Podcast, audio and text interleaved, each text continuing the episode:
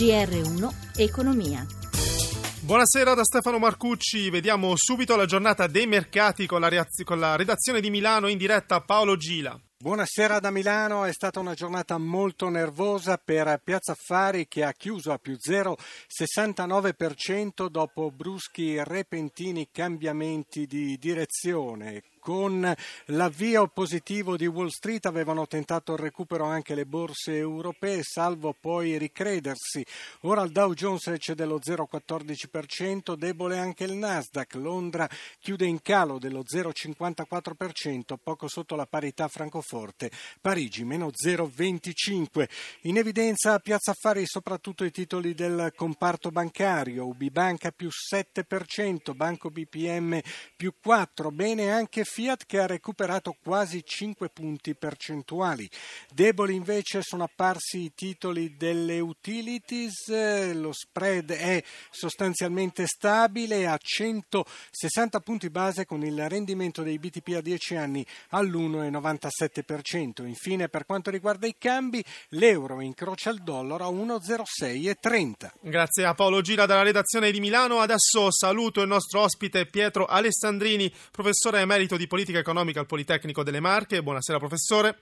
Buonasera. Professore, oggi in primo piano le decisioni della BCE. Sentiamo. Underlying inflation pressures remain subdued. L'inflazione di fondo rimane bassa, ha dichiarato Mario Draghi, presidente della BCE, nella sua prima conferenza stampa del 2017. Quindi confermata la politica monetaria iperespansiva con tassi bassi e acquisto dei titoli di Stato. Politica che sta sortendo i suoi effetti, ha detto Draghi, di cui beneficiano imprese e risparmiatori.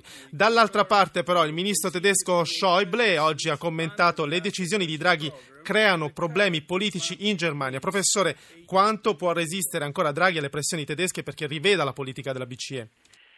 Ma secondo me dovrà resistere perché, eh, come abbiamo detto, il tasso di inflazione è ancora lontano dall'obiettivo vicino al 2%, il tasso di sviluppo medio europeo non supera l'1,5, l'1,7%, con l'Italia fanalino di coda al di sotto dell'1%. Poi Draghi ha detto che pesano sull'economia europea fattori internazionali destabilizzanti, tra queste le incertezze legate alle incognite della nuova politica di Trump.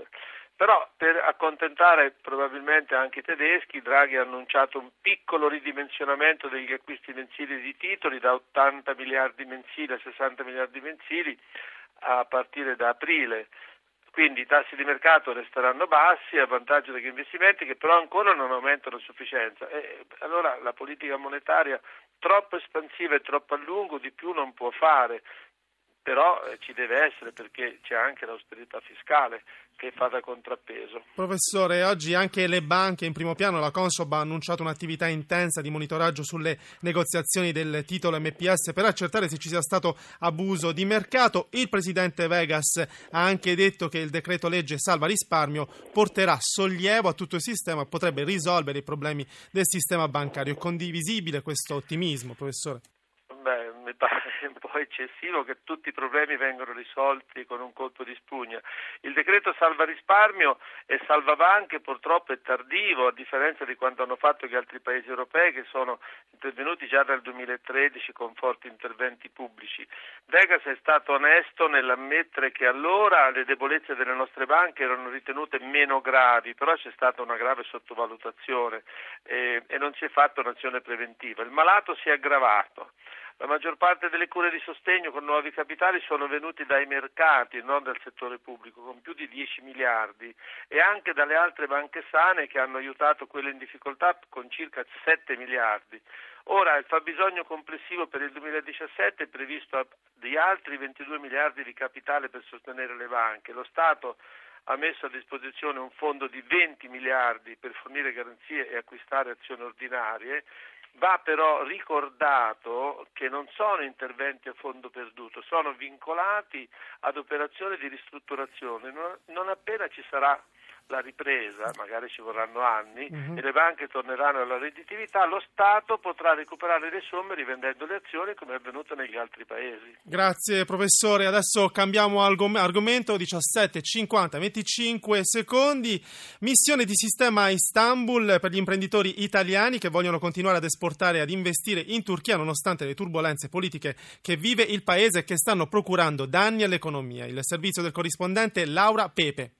Dopo il fallito golpe dello scorso luglio e gli attentati terroristici, la Turchia ha subito una fuga di capitali stranieri, capitali di cui ha estremo bisogno per finanziare il proprio deficit. La lira turca è ai minimi storici ed è crollato anche il turismo, ma l'Italia, che è tra i principali partner commerciali ed investimento per la Turchia, vuole continuare ad esserlo. Lo assicura Alessandro Decio, amministratore delegato di SACE, la società del gruppo Cassa Depositi e Prestiti che sostiene la penetrazione delle imprese italiane all'estero e che ha riunito in un forum a Istanbul più di 200 imprese e banche attive nel Paese. Per quel che riguarda la situazione diciamo, di turbolenza e di incertezza, dobbiamo ricordarci che questa è una caratteristica storica di questo Paese che ha avuto una crescita estremamente importante e continua in tutti questi anni, ma sempre accompagnata diciamo, da momenti che in qualche modo sembravano preludere eh, a una minor crescita del Paese. Invece il Paese ha sempre avuto la capacità, attraverso la propria economia molto flessibile, i propri imprenditori diciamo, molto dinamici, di ritornare a crescere. L'Italia è un partner importantissimo, sono 10 miliardi di esportazioni. Proprio nei momenti in cui c'è più volatilità e magari c'è più incertezza ci sono maggiori opportunità. Quali sono i progetti più importanti che vedono coinvolte imprese italiane? Ci sono tanti progetti nel settore dell'infrastruttura in particolare e abbiamo aziende italiane, faccio un nome su tutto, il gruppo Astaldi che ha costruito una posizione di assoluta leadership su questo mercato. Ma non sono solo le grandi aziende, c'è grandissimo spazio per le medie aziende, in particolare le medie aziende italiane eh, che come sappiamo eccellono nel settore della meccanica e della meccanica di qualità.